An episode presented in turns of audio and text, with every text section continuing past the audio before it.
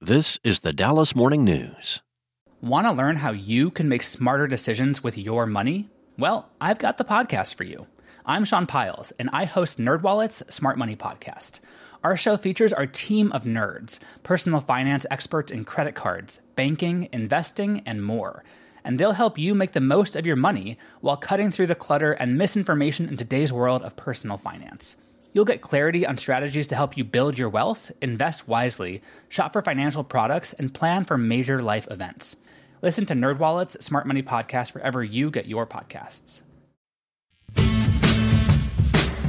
Hello, everybody. Welcome into SportsDay Insider, a special edition in which we will talk about the 10 top sports stories of the year of 2023. These are not our top sports stories that we wrote, the local sports stories. I mean, we did write a lot of these things and talked about them, but uh, no, these are from the sports landscape locally across the state of Texas. The things that mattered the most, that registered the most with you, are great listeners. So uh, we're going to start right away. We're going to jump into this thing uh, and start with number 10. We're going to start at the bottom and work our way up. Number 10 on the list, the local high school teams winning state football titles again. Evan, we had, uh, besides uh, Duncanville and DeSoto, both won state titles again. They both repeated as state champions um, in 6A. Uh, Sock, the third member of that triumvirate, the Golden Triangle, I called it, of, of Texas high school football, came within three points of winning the 5A Division two title did not win it. Uh, it was unfortunate there, an onside kick. A couple things happened. Uh, uh, unfortunate. Aledo won again. Uh, Aledo has now won, I think, 64 state titles in football. No, I think it's actually, I think it's 13 now uh, for Aledo. Uh, Anna won. That's the first time that Anna has won a state championship. So we're surrounded by state championship football programs up here I think it's interesting because I uh, I've had this conversation with some people talking about how it seems like uh, that North Texas has just taken the ball and run away with it in high school football. Um, you know, there's no reason why the, the greater Houston area wouldn't be as good or better because when you look at it up here in, in the Metroplex, it's not the teams in Fort Worth and around Fort Worth that are winning, unless you count Aledo, obviously. Uh, it's teams around the Dallas area, which is a much smaller metropolitan area than Houston is. Uh, and yet they're still that dominant. It's really fascinating to me how this has happened. And, and, and I don't know, I don't discount the fact that there's so much attention uh, to the matter up here. You know, they've been playing the state championship football games in Jerry World for several years now. And I asked someone, why don't they play this game in Reliant Stadium? And, and I was told, well, I guess in 2000- 15, I believe it is, the last time they had it there, the attendance was terrible. It was like 10,000 people came to, to, to, the games there. And, and if you saw uh, what happened last Saturday uh, for the 11 o'clock game with Sock and Port Neches Groves, another team that I covered way back in my youth uh, when I worked in Beaumont, uh, there were 34,000 people there. And then, of course, they could stay in the in the stadium all day long, and it got up to over 50,000 that night when DeSoto um, played and won the, uh, its championship game. So that's a lot of people coming out for high school football games. It really matters up here. Uh, and and we give a lot of attention to it at the Dallas Morning News. Uh, it's one of the big draws on our website, uh, frankly, is our high school football coverage and the high school coverage just in general. Uh, so it's a it's a fascinating story to see how that has all uh, uh, developed over the last few years. All right, number nine on my list TCU getting crushed in the national title game by Evan Grant's Georgias. Um, you know, that happened. Obviously, that was last football season, but that was, in fact, this year, calendar year. Uh, I, I want to point out that the TCU did beat Michigan, so that that that alone, beating Michigan in the semis, justified the fact that they got into the national title game. I know a lot of people well, want to think, and Stephen A. Smith being one of them, that well that that that shouldn't count. That that's why you know, some people, Stephen A. Smith, saying that that's why Florida State was uh, shut out of the college football playoff is because of what happened to TCU last year. That's not so. But I was at that game, and boy, I got to tell you, uh, that had to make you feel like maybe it would have been better if we had lost to Michigan in the semifinals to avoid that kind of finish. What did you think about that, Evan? Yeah, I'm going to disagree with you on that, but I'll let you continue to go down your list. We'll get we'll we'll give your your bottom five before I uh, weigh in on this stuff. Okay, all right. Number eight on the list, Jimmy Johnson finally going into the Ring of Honor. I have to tell you, this is not a big a deal to me as it is to I know most people or a lot of people who just were like rolling around in the streets of, of the announcement that Jimmy Johnson was going to be in the Ring of Honor. Uh, the guy's in the Hall of Fame that should be enough for everybody uh, be in the Pro Football Hall of Fame. Uh, but there are a lot of people here who felt like that finally that this happened.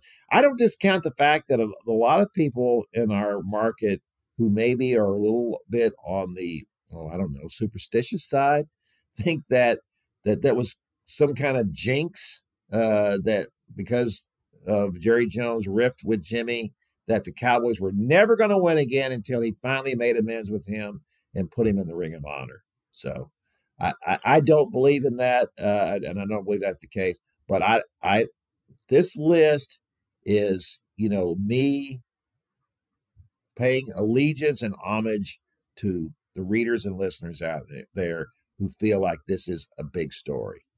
Okay. Number seven on the list SMU going to the ACC and also winning its first conference title in more than 40 years, uh, outright title. Uh, a big year for SMU, no question about that. Uh, this is a, a, big move going uh, to the ACC and leaving the American Athletic Conference. Um, you can argue that, well, but they they're forking over nine years of uh, media payouts uh, to do that to earn that right. Uh, it doesn't seem to bother the SMU people any. Uh, they went out and raised over $100 million in the first week uh, after that announcement. I think that, that shows you that they have plenty of money there to discuss those things. Uh, I think Rhett Lashlee has really done a good job at SMU uh, in succeeding Sonny Dykes, picked up where he left off. Uh, and and really stepped it up a notch, obviously, and and performed even better than they had. So all things are pointing up out there at the hilltop. Uh, it's it's just a, a, good time for the Mustangs. Uh, they seem to be have everything pointing in the right direction, which you know I couldn't have said that uh, probably last year, or maybe even after they lost to TCU this year. Uh, but they they do. They've got it going on. Uh, number six on the list, just what we like to call the Cowboys' usual. Just the Cowboys are always a huge story in this market. Um, and th- so they're going to be in any top 10 list. You know, the thing about the Cowboys this year is that the, the discussion about, and this is what I asked CeeDee Lamb and several other players last year after a game when I said, you know, last week you lost, it was an embarrassing loss. This week you won. Which team are you? Are the are you the team that lost last week? Are you the team that won this week? And he said, What kind of question is that? I said, this is the kind of question I ask all the time, unfortunately. Um, but it's a good it's, question for this team. Well, it is a good question for this team because I think at some point we have to make the, the decision that this is who they are. They're a team that's that's capable of playing really well and winning a big game, and they're a team that's capable of going out the next week and falling on its face. Uh, and that kind of goes back to the whole question that I raised on our previous podcast, Evan, uh, that I don't think it's a mentally tough team. I, I think that they're a team that reminds me, as I was discussing with my uh, oldest son the other day when we were watching some of those uh, uh, high school state championship games. You you watch the ebb and flow of those, and when something happens bad, you just see it in those poor kids. They just they just go downhill faster than you can imagine. As I told my son, each level you rise up in, in athletics, it's less of that, right? High schools are very emotional. College, they're still pretty emotional. Professional, not nearly as emotional as the previous two. And so, therefore, you tend to get more of an even keel of play, except for the Cowboys. the the Cowboys just remind me of a college team that's that when things are going well, boy, they play great. And when things are start to go bad, oh my gosh, what's happening here? And they ride that roller coaster right to the bottom. All right. Well, I'm just uh, uh I'll I'll go with my disagreements here real quick. Are we wait? Are we gonna? Is this is this gonna be Festivus? The airing of grievances? Yes, my airing of grievances. Um, number ten for me on the list is um, I'm just gonna go with uh, Messi's appearance against FC Dallas. It created a hoopla that we hadn't seen for a single game here in a long, long time. And I still don't quite understand the MLS in the in season tournament or any of that, but it certainly was a big deal. Um, and it was a big night and it created a lot of buzz. So uh, I will have that at the number 10 spot. Well, number nine. Can I say something about that? Yes. Or do we have to go on? No, go. Okay, you're wrong. Okay. Um, number nine, I will be. I will use the um, University of Texas's win at Alabama, the best single win of the season uh, in college football. Um, I think that you will uh, potentially have some linkage to other stuff there, but I think that that stands on its own as an individual story to go to Alabama, beat Alabama, and set the stage in college football that they were going to be the stalking horse with um, with the uh, the best win in, in um, uh, the best win of the season, and the idea that uh, hey, I know this is I know people say this a lot, but people were thinking Texas is back. Um, Hey, what's the deal with a stalking horse anyway? What's a stalking horse? Stalking horse is kind of the like pace setter. Really? Yeah, that is fades. It, is, it, is it a stalking? S T O C K or is it S T stalking? It's a stalking horse. S T A L K I N G. They're Yes. stalking. I, does that mean like that horse is just like bugging you? It's like you turn, you look over your shoulder, and there it is. That horse is behind you. Correct. Wow, that's that's really something. Is Boy, somebody I- I- sneezing? Our producer Christian Beckes was really sneezing there. I think that was a world record. I think there was like twelve in a row. I thought that was a horse sound effect for a minute. No, that's not that's not the effect of a horse. A horse doesn't sneeze like that. I, horses sneeze. They kind of go. Evan, that's really talented. That's the most talented thing I think I've ever seen you do. I want to check out this whole thing about a stalking horse. All right, so that's number that's number uh, nine. Anyway, Number nine, man, you must have a really good list. That's number nine, that's all I got to say. number eight. Yeah. will be SMU joining the ACC. I care not one whit about SMU uh, winning the AAC conference championship because I don't think, quite frankly, anybody at SMU cared about winning the AAC conference championship. Once it became apparent that they were going to actually get to the Power Five conference that they have spent the last 30 years trying to rejoin, um, I think that was a big deal. And what did you say? How much money did they raise? $100 million off of that? Over over a hundred million dollars after that announcement. Well, no, no question about that. But it's it's a anytime something's historic, you know, first time in forty years, you can say that. That's I, I just don't think I don't think it matters. I, I, I don't think the AAC part of it matters. I, I think alone joining the Ameri- the the ACC is is what this uh, what the school will pride itself on. I don't. Twenty years from now, I don't think they're going to look back and say, you know what, we won the American Athletic Conference in 2023. yeah, they'll be looking for that. They're they're they're going to make sure they don't put that trophy in John Blake's trunk. There you go. Number seven. Yeah. Thi- This is where I put the high school state championships because it was, look, the the Sock dynasty, which did come to an end against Port Neches Groves, um, was a uh, was quite the run. Um, I do think we we did a locator map with all those state championships, and I think outside of of PNG, I think just about everybody was basically from Abilene north and east. You know, it was it was it was pretty concentrated in the north the North Texas area, and, and it didn't go it didn't go all the way out to to West Texas too far. Um, and I, I think the great majority of, of champions were, were in our what we used to call our circulation area.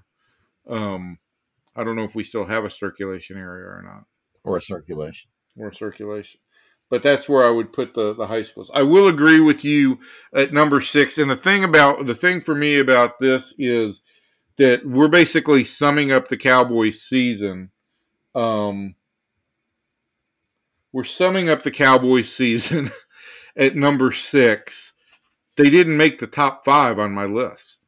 Now, all of this could obviously change based on the playoffs, but I think it says something about the Cowboys that their season as a whole has just not been one of our top five stories. No matter no matter how you slice it, it's it has been the usual, and it's been it's been great at home. It's been awful on the road, and it's hard to right now think that this team is anything more than another I don't want to say early round exit, but they're not. I don't see them playing in the in the NFC Championship at this point in time, and I don't see I don't see them going to the Super Bowl. I think that I, I know you and David have debated that that they may be better than the Eagles, and that may be the case.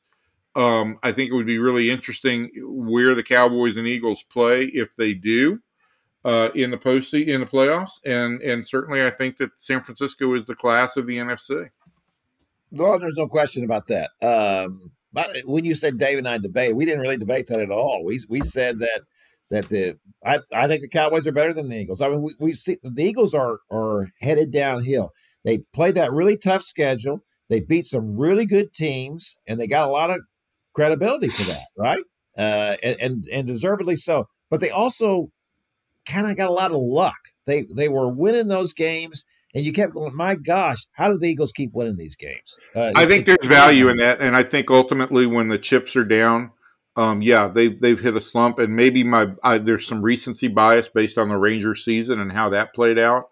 But I I I'm I give the Eagles more credit because they've had more playoff success. Oh, absolutely, absolutely. I, I do give them credit, but I do think the the difference for me for the Cowboys is is that I when I'm picking the Cowboys in these games, lots of times I will pick them based on whether I think that they think they will beat this team. uh, and uh, and I think they think they can beat the Eagles. Like the Bills, I think they thought, oh yeah, well we can beat the Bills, but then they go up there, and even though the weather wasn't bad at all, you know, it was a little wet. It, it was just in the 40s. They were still like, yeah, man, what is this place anyway?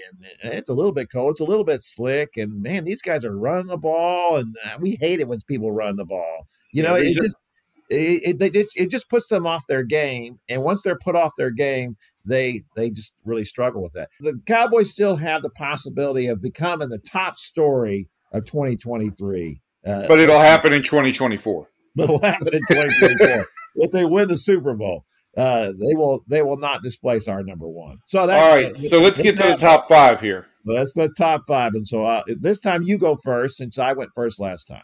Oh wow, that's very that's very gentlemanly of you. Yeah, that's me. I'm a gentleman.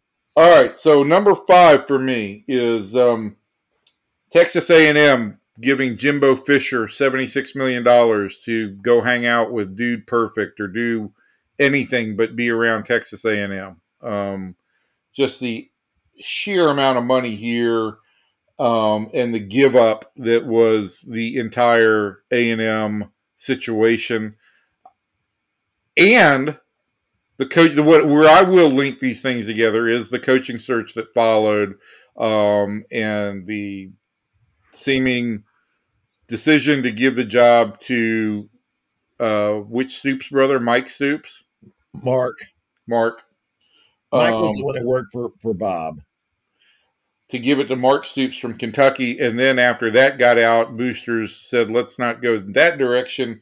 They wanted something apparently sexier. And so they came up with the Duke head coach, Mike Elko. Um, number four for me would be the Mavericks' acquisition of Kyrie Irving, all the hullabaloo that went along with that, and to use your phrasing, and when we started to put this list together, the fizzle that followed um, didn't really amount to anything. I mean, Kyrie, uh, they, they they they they brought Kyrie in here and made a didn't even make the playoffs, right? No, they did not make the playoffs. They they tanked uh, so they could get back into the top ten, and uh, and they made the draft pick, which, as it turned out, uh, is was a saving grace of that season. You know, that's how these things always work out. I know, it, it, you know, we talk about that all the time in sports. They didn't trade. For, they didn't trade for Kyrie Irving to get Dereck Lively. No, they did not. They did not. You're right. You're absolutely right. They traded for him thinking that they're going to go to the playoffs because they have to be as good as possible to keep, you know, Luka Doncic interested, right? They're not to give him that the thing that thinking that, oh, I'm going to move out of here. But in the short term interest of this team, uh, getting Dereck Lively was a game changer uh, for the Mavericks. So I, I, will say, when he is on the floor as a rookie early in this season, they are a different team. Unintended uh, benefit, unintended benefit of that, but yes, yes, no question about that. All right, number onwards. number three. Yeah. Uh, and I, again, I think you've got some linkage on some uh, other stories, but I, I make this as a separate. Texas making the CFP uh, for me is a separate story and clearly does demonstrate that Texas is, in fact, back uh, and that Texas made the college football playoff above an unbeaten Florida State team. Um, is a huge story for me. Um, Sarkisian and when healthy, Quinn Ewers uh, have put together a, a, really impressive season. As I said earlier, they had the best win in college football this year. Maybe, maybe, yes, they had the best win in college football. And I, as as as we tape this, and I think by the time that this plays, the Sugar Bowl will not have kicked off. This is how no. bad we are. No, um, it will not have kicked off. No, but I would make an argument that right now, based on everything I've seen of the four teams in the college football playoff, Texas might be might be the best team right now in that college football playoff. Um, certainly when they're when they're good and the way they played the last two weeks of the season, they're they're on quite the roll. We'll see what happens um, with the other game I think you give Nick Saban a month to prepare for a team, and, and Alabama is going to be mighty dangerous. And I'm not really sold on Michigan. So it would not surprise me to see a rematch in the championship game of, of Texas and Alabama, which would be a rematch from earlier this year, and also a rematch from a Rose Bowl that I think we covered together, Kevin. Yes. Um, number two for me, number two on my list Mark Cuban sells the Mavericks, or majority ownership of the Mavericks, to the Adelson Sands uh, Corporation. Um, this is an ongoing story for me because I don't think that everything has been reported here. Um, what we have seen is the idea that Mark wants to bring a, res- a resort and casino um, to Dallas. I think that getting casino gambling in the state of Texas is going to be a real challenge. Obviously, the the the Adelson family and and Sands has has even more money than Mark does. Uh, they've purchased land where Texas Stadium used to be. Um, I just think that this is this still remains an uphill battle, and unless there is something that is has been that we have not accounted for I'm not seeing how the Adelson family is going to get what they really want out of this deal. Now, maybe I'm giving our politicians too much credit, but um, I, unless they've unless they basically bought and sold politicians, it's going to be hard for me to see how you're going to get casino gambling passed in this in, in this in this area and it, it looks more and more to me like Mark has decided to to take a nice cash to payday. All right, those are before you get to number one because let's hold up for to do that. I'll talk about what because there is so much suspense on this. There is a lot of suspense. We want to keep that building out there. Um, I, my my number five was uh, Jimbo, uh, like you, getting his seventy six million dollar severance, and I'll and I'll put in there obviously about the the replacement and what an embarrassment that was. Um, didn't see that coming at all. Uh, did not see them deciding that. Yeah, we're good with going ahead and paying that seventy six million. I knew that there were people that the big shots were all dying to get rid of him. They just they couldn't do it and, and spend that kind of money because look they had the money to do it and and they're doing that and they're paying for it um, but they were ridiculed for giving him the contract in the first place right 10 million at the time it was 10 years 75 million uh, and then they were ridiculed again when ross bjork went out and gave him that extension a couple of years ago which really was what screwed everything up they could have at this point could have paid him $30 million to go away uh, if they had not given him the, the extension. And $30 million, while, while still an awful lot of money, uh, was not nearly as embarrassing as 76 million. So that that was the that was the real issue there was that they decided even if we're going to get made fun of again, we don't care. And and I will tell you this, I I also believe that a driving force in this was the fact that Texas is not only coming to the SEC to join A&M, but they are going to the CFP. And they did that in, in Steve Sarkisian's third year. Uh, um, Jimbo Fisher had five years, didn't come close to, doing that. And that was just embarrassing and infuriating. And I think I, this is one place where I dis I kind of disagreed with you all year because I kept asking you week after week, what do you think A and M is going to do? What do you think A and M is going to do? And you obviously have a lot more background on it than me. But my basic my basic operating thesis here was these people crazy.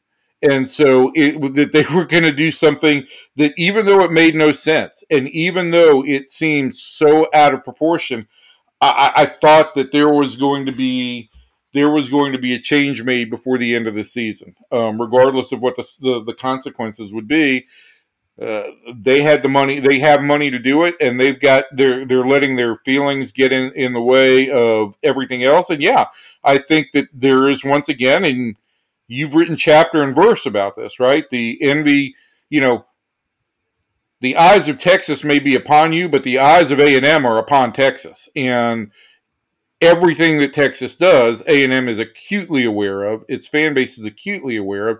And yes, what insult to injury would it all be that Texas potentially comes into the SEC as defending national champions um, with a date set to finally play A and M again? So yeah, that that for me. Uh, uh, was one that, that I feel like I, I kind of had a feeling that was going to happen. Evan, clearly I should be listening to you more often. Most of the time, I don't even know that you're talking. All right. Uh, Neither do I, four, Kevin. Yeah. Number four on my list. Uh, and see, this is, you should have linked these two things together because one doesn't happen without the other one. Number four on my list Texas beating Alabama and then making the college football playoff. Uh, they don't make the college football playoffs without beating Alabama. That was, as you said, as Steve Sarkisian said over and over again, this was the greatest uh, regular season win in college football. No question about that. That's what got them in. If they had, uh, if Alabama had not beaten Georgia, you could make the case. Well, would Texas still gotten in at number four? Probably so, uh, because the, the committee didn't like Florida State, but the committee would not have put their heads on the chopping block if, Al- of course, if Alabama had lost, uh, and then uh, then uh, Texas and Texas had not beaten Alabama, then then Florida State would have been in, right? So, well, if you had had if Georgia had beat Alabama, you'd have an easy argument for four unbeaten conference yeah. champions. Yes, and that's what they would have done. Uh, but, but you know what? I, I, I didn't have a problem with that storyline, as I've uh, said and written. Uh, you know, I don't think that Florida State uh, is the same team that it was uh, before they lost. You know, uh, their quarterback, and so I, I think that the, the anyway, this this all happened because of that. That was a huge win for Texas beating Alabama. I, I, tell you, and I was there for that game in Tuscaloosa. I was also in Tuscaloosa when uh, Johnny Football beat uh, Alabama, and I would say that was a more shocking win. Uh, we didn't really know how good uh, Texas A&M was at that time. That but was this was a more significant win. This was a more substantial win because Texas backed it up. Even yeah, despite the loss to OU, Texas backed it up. Yeah, and, and, not that bad of a loss to OU. I mean, come on. It lost by three points in the Cotton Bowl. A, a tremendous performance by Dillon Gabriel. And, and and when, in fact, we didn't talk about that the end of this year, but Dillon Gabriel uh, made his own comments about what he thought about Oklahoma's future was when he transferred to uh, went in the transfer portal to uh, Oregon. And he, his re- reasoning, he said the other day on the radio, was, "Well, I feel like they have a chance to win now." Like, wow. So, what are you saying about Oklahoma's chances of winning next year? Not good. Uh, so.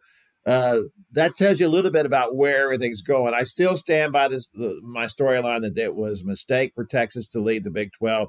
This year proved it. This year proved it beyond a shadow of a doubt. You don't have to leave the Big 12. You know, you can stay here, win it. It's a lot more winnable than the SEC is. They have on their on their schedule the next couple years. They play Michigan twice, and then they play Ohio State twice. That's all you got to do. Schedule games like that, non-conference. Beat and they already had Georgia on their schedule. They were going to play Georgia um, non-conference games in I think it was 23 and 24. But now the, the 23 game was canceled ahead of the uh, ahead of the merger. Right. So that's the that was a mistake, but uh, we have we've talked about that and we need to move on here. So um, that was number four. Number three, the the the Kyrie Irving trade and the Mavericks flame out. Uh, that was those things are also linked for me because uh, they traded for him just so they could try to make the playoffs. Uh, they're desperate. Uh, things weren't working. You know what had worked so well last year, uh, it did, of course, didn't happen again. They they they just couldn't make it work. It was amazing to me to see the difference uh, in the Mavericks once you took Jalen Brunson out of that mix. I, I think desperation is the right word, right? I mean, and now we look back. If we look back now, six months in, in hindsight, that Cuban has now sold the majority interest of the team that was a desperation move. It was like, okay, I don't know what else we can do.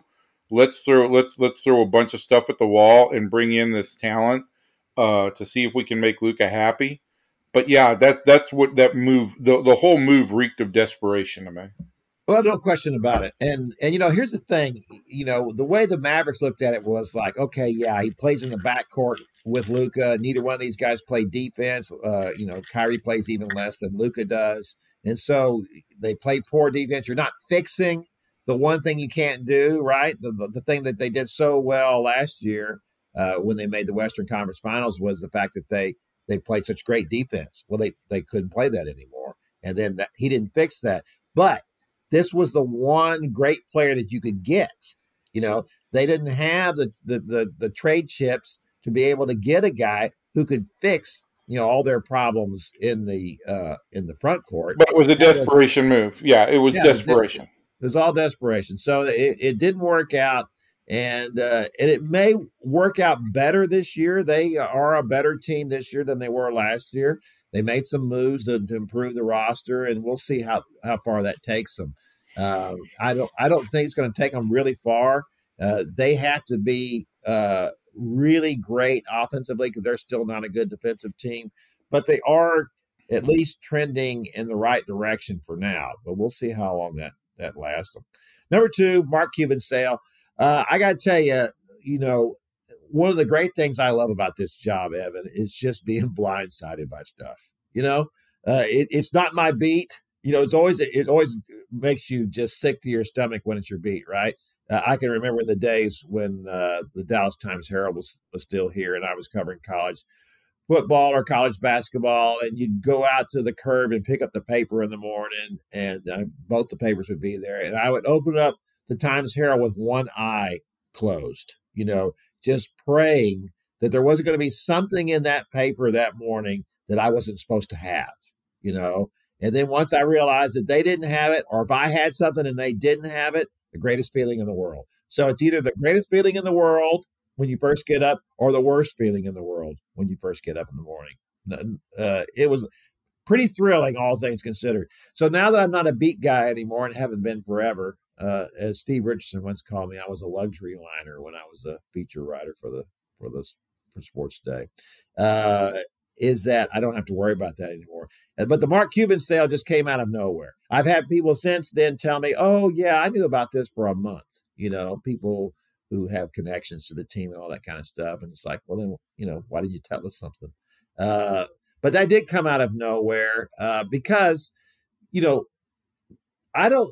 As much as Jerry Jones loves owning the Cowboys, I was not sure that Jerry Jones loved it as much as Mark Cuban loves owning the Mavericks because even now, and, and of course, there's a big age difference between Mark uh, and and Cuban. Well, maybe not a huge difference. It's like what, 12 years, something like that, 13 years.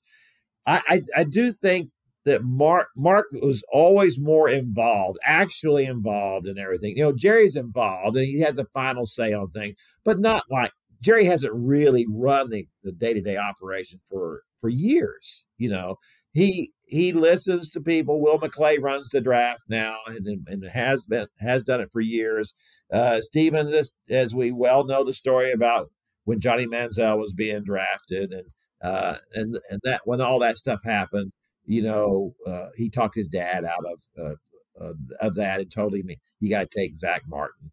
Uh, so I was just shocked that Mark Cuban would would give up uh, a majority interest in the team, which meant that he would no longer, you know, be the governor of the team as well, and which meant ultimately, like you can say all you want that, okay, well, he's not going to really be, you know, he's he's not going to be the primary owner of the team, but he'll he'll still be making all the basketball decisions. Let me tell you something: you don't spend that kind of money if you're those people from Vegas and just say, oh, sure, go ahead and do whatever you want to do, because they have, you know, in, in that family, the son-in-law uh, is a guy who was running a team uh, in uh, uh, in Europe, and uh, and he's going to end up running the team here. You know, eh, that's just going to happen at some point. It may not be in the next two or three years or four years, but eventually that's going to happen, and he'll be running the team. So, I think I, I, think with Mark that we've all been imprinted, or it's all been imprinted on our brain. You know, the passion that he had on the floor during his early years running the club, and and that that lasted for a long time.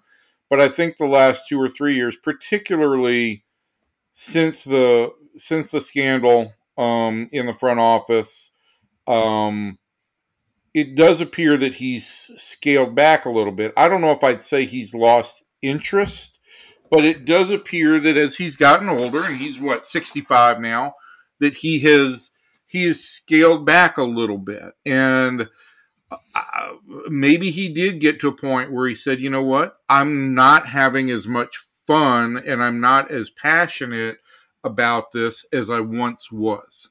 Nothing wrong with that. No, absolutely nothing wrong with it. And I, I, don't think there's any question about that. Mark has much more varied interests now than he used to have. Used to be the Mavericks was, was his baby all the way. Number one thing nothing else. And now he's got a million things going. He's got his own pharmaceuticals line. He's, you know, he was on Shark Tank. Now he's, he's going to disappear from that.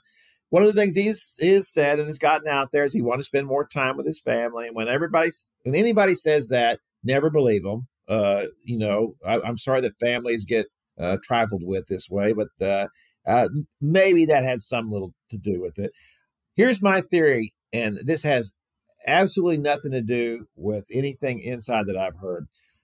I believe that Mark looks at this possibility of the casino as his last big play before he's officially done.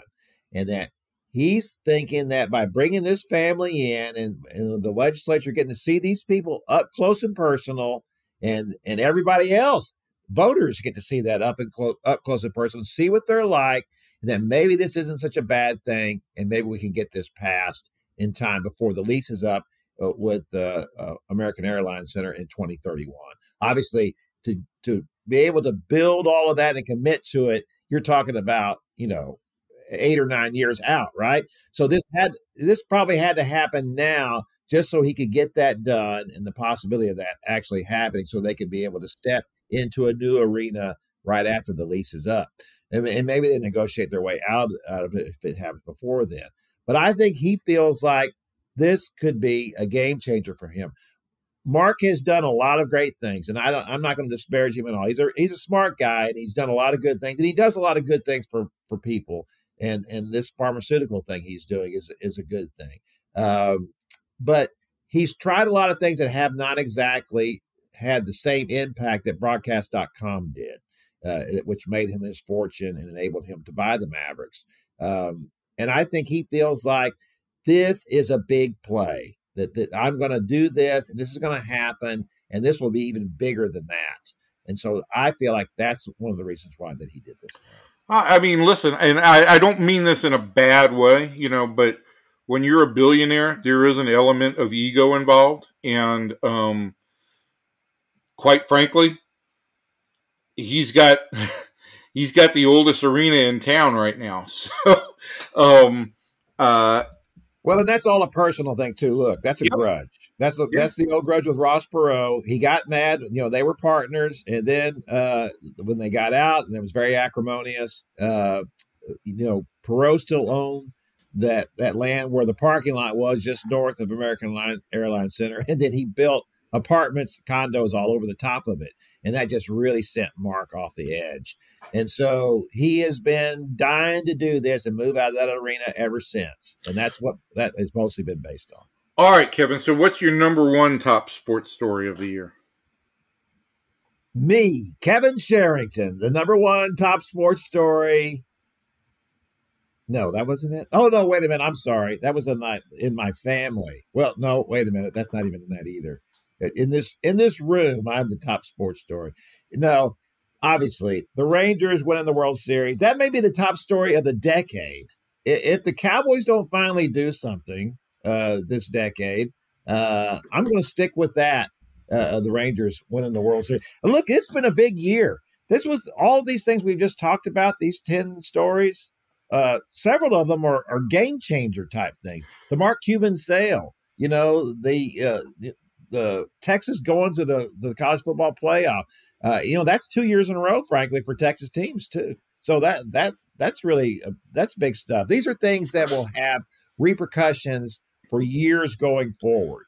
But the Rangers clearly top that. And well, I mean, I, I think when you talk about repercussions going forward, I think that everything involved with what the Rangers did over the last year um, in the words of Michael Young himself, this organization has been changed. It now has a history. It did not have a history. As I've written, right, this was an organization that was known more for punches delivered than it was for titles delivered. Um, it has a legitimate history. It has a revenue generating engine of a stadium right now that's doing every bit the business that Jerry Jones is doing across the street in Globe Life Field um, didn't have that ability previously at, at the ballpark in Arlington. Um, they have superstars in the prime of their career in Corey Seager and Marcus Semien, um, and in, in a uh, uh, an emotional guy that's a heartbeat in in Adolis Garcia and do have the possibility potentially at the end of this year to have you know one of the best pitchers in all of baseball if Jacob deGrom comes back healthy. Uh, I I would say, look, short of the Cowboys winning a, a Super Bowl, that the Rangers winning their first World Series and changing the franchise uh, will be the story of the 2020 decade in in Dallas Fort Worth. I think it will be the biggest story, short of the Cowboys returning to the top of the NFL, because as we know, we live in an NFL world, and and this is an NFL town, and and even if the Rangers win a World Series, the Cowboys. The, Jerry certainly tried to steal back the headlines after that World Series win with with putting Jimmy in the in the Ring of Honor. Um, I'm sure that was all completely unintended, right? But oh, yeah. But uh, I, I, I do think that short of the Cowboys winning the Super Bowl, the Rangers winning their first World Series and what it can potentially do for this organization is going to go down as the story of this decade. Yeah, I think because it was just so uh, unexpected. You know, as, as Eric Nadel said to uh, you know to listeners, Rangers fans are not dreaming, uh, and and that's that's the thing that's so interesting about it, Evan, is that so Game Five, right, the ALCS. You know, I asked Eric Nadel that question after that loss. I said, "So where does that rank now?" And uh, disappointments, and he said, "Yeah, that's that's right behind Game Six. So it's Game Six, losing." the World Series essentially in game six against the Cardinals. Number two was game five against the Astros. And now people are not even going to remember that game. That game means nothing now. The fact that they lost that game and the way they lost it, which was so, as anybody would say to you back then, just typical Rangers. This is just what they do when they get in this position. And they just shook all that off. I got to tell you, I, I've had moments as a uh, a sports writer that I I do remember. I don't remember breakfast generally speaking, but as I, I, was talking about earlier, and, and, things that have happened to me, I was uh, you know, and as you were at the Rose Bowl, when Vince Young ran into the end zone, the thought went through my head. My gosh, I don't believe it. Texas has won the national championship. You know, after 35 years, they've won a, a national championship. It just just kind of hard to believe. And this, I thought the same thing when Josh Sborz threw that curveball. I know that just to me, it was just the craziest thing. You throw a curveball to win the, the a World Series title. No one throws a curve anymore. No one throws one to try to strike out somebody. Uh, and and you and he does that, and he spikes the glove. I just thought, unbelievable. I mean, they were the better team than the Diamondbacks. I really felt like they were going to win that series, and they frankly dominated them. Right? You win you know, you win a five game series and you win three of those on the road. Well, my gosh, you you you you have. You well, have the Diamondbacks dictated the pace for the first two games. The Rangers obviously right. had an iconic moment with the Seager home run and the Garcia home run, but I think the Rangers found a way after that to kind of negate the the Arizona's ability to really push the issue. Um, I I I do also feel like listen, the first time you win a team wins a world championship, um, there's an innocence and a purity that goes along with it that will never ever fade. And so even if they repeat next year, this will be this will be a memory for people that just doesn't ever fade away and and uh, that's why I think this story is is gonna endure uh, as the best sports story in DFW for for this decade. Yeah, you know the thing about being a fan uh, is that people pour their heart and soul into it, right? And and when you've been jilted, not just two or three times, but dozens or hundreds of times over the course of of, of being a fan, you know, you you build a chip on your shoulder about it and you and you feel bad about the fact that you that you poured so much emotion into that and this team kept you know letting you down and when finally it happens that you know your your faith in this team was rewarded well that's just you know Yep. You just can't beat that. And that was that you know, seeing fans that were at the ballpark in Arizona that night and seeing the contentment and joy in their in their faces, talking to fans a, a couple weeks later, uh, to get their recollections. And listen, I will even say this: people people say, "Hey, were you were you happy that the Rangers won? You know, congratulations that the Rangers won," because they know I've covered this team for a long time. I, I wouldn't say that like I'm invested as a fan, but I did kind of go down to the clubhouse, and as I was going down to the clubhouse after Game Five, I could feel a little bit of tears kind of welling up in my eyes because I just knew what it meant to these people. I knew what it meant to the organization and I knew what it was going to mean to the city. Uh, and it was cool. I don't have a better word to, to describe it. It was just cool to know that that feeling was coming for these people. And so that's what made me a little bit emotional at that point in time was people are going to get to experience a kind of joy that is that is very very rare and I know how passionate uh, fans were and I know you know how hurt they had been in the past. And so um, it was a special moment in that regard.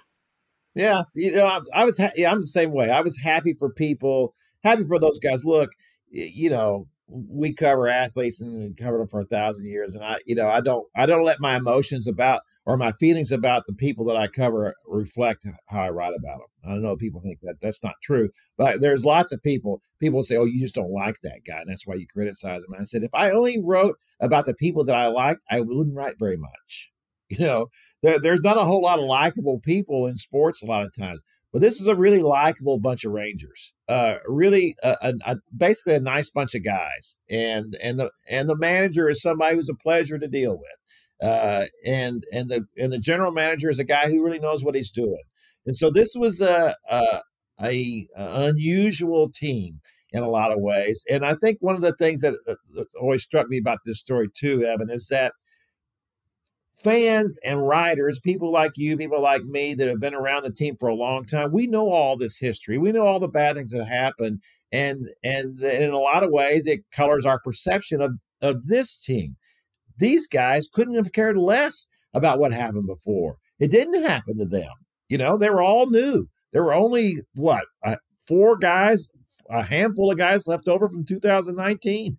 So these are are guys who are making their own history and and and that's what and that was what was really cool about it was that yeah they they they don't look at it like these things were going to happen. And and and I and I'm with you. I think the fact that you had so many guys on this team it makes a difference when you you can have young guys but when you have a guy who's a former World Series MVP on your team and he's having a lights out season well then that gives you a lot of credibility you know, that makes you think that this is not a fluke. As I was telling somebody at, a, at, a, at another Christmas party we went to this year, um, look, this was no fluke with this team. these guys were really good. Uh, th- there were some really good players on this team, and and will be again next year. Uh, they had a lot of bad luck. They lost two uh, aces and over the course of the season. They had the worst bullpen in the history of bullpens. Um, you know, you know, they had other injuries during the course of the season to to Seager, to Adolis. You know, there was a lot of bad things that happened to this team, and they won anyway. You know, and that's what was really remarkable about it. That's what makes you think that this team can go back and do it. Maybe not again this year because teams just don't win back to back World Series very often. Uh, but they'll be in the hunt for it, and they should be in the hunt for it for the next three or four years, as far as I can tell. And I would have I would assume, eh, you know, building after that. There's no reason to think that it couldn't. Now, things will happen differently if, if Bruce Bochy goes and retires after a couple more years. I, I don't know how much longer he wants to do this. I think that's a, a really big question going forward because I think he was a great influence on this team. Maybe not in the way that fans always think that he's an influence, but he was. Uh, there's no question about that. And and he made the right calls and the right decisions uh, when you wanted him to do that. So they are the number one story of this year and maybe for years to come. Uh, we'll see how that goes. Uh, and well, we got it. We've we've got to get out of here before we have to start recounting the top twenty, the top stories of twenty twenty four because we have yeah. gone far longer than we should have gone. And I knew this was going to be the issue, but it's been a good conversation nevertheless. Absolutely. So, what was your thing you wanted to say? Goodbye. Oh, that's it? That's it. okay. All right, so that's the end of it for the year. We promise we'll come back next year in 2024 with more podcasts, but this was our special podcast, a gift to you, our listeners, because of everything you've meant to us, because of the, the, the many fine gifts you've been sending to me.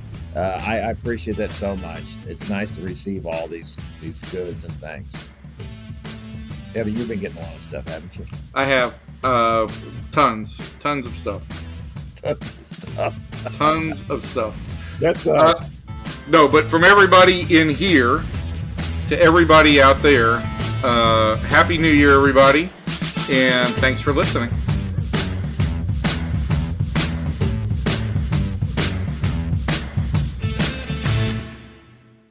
Want to learn how you can make smarter decisions with your money? Well, I've got the podcast for you. I'm Sean Pyles, and I host NerdWallet's Smart Money Podcast. Our show features our team of nerds, personal finance experts in credit cards, banking, investing, and more. And they'll help you make the most of your money while cutting through the clutter and misinformation in today's world of personal finance. You'll get clarity on strategies to help you build your wealth, invest wisely, shop for financial products, and plan for major life events. Listen to NerdWallet's Smart Money Podcast wherever you get your podcasts.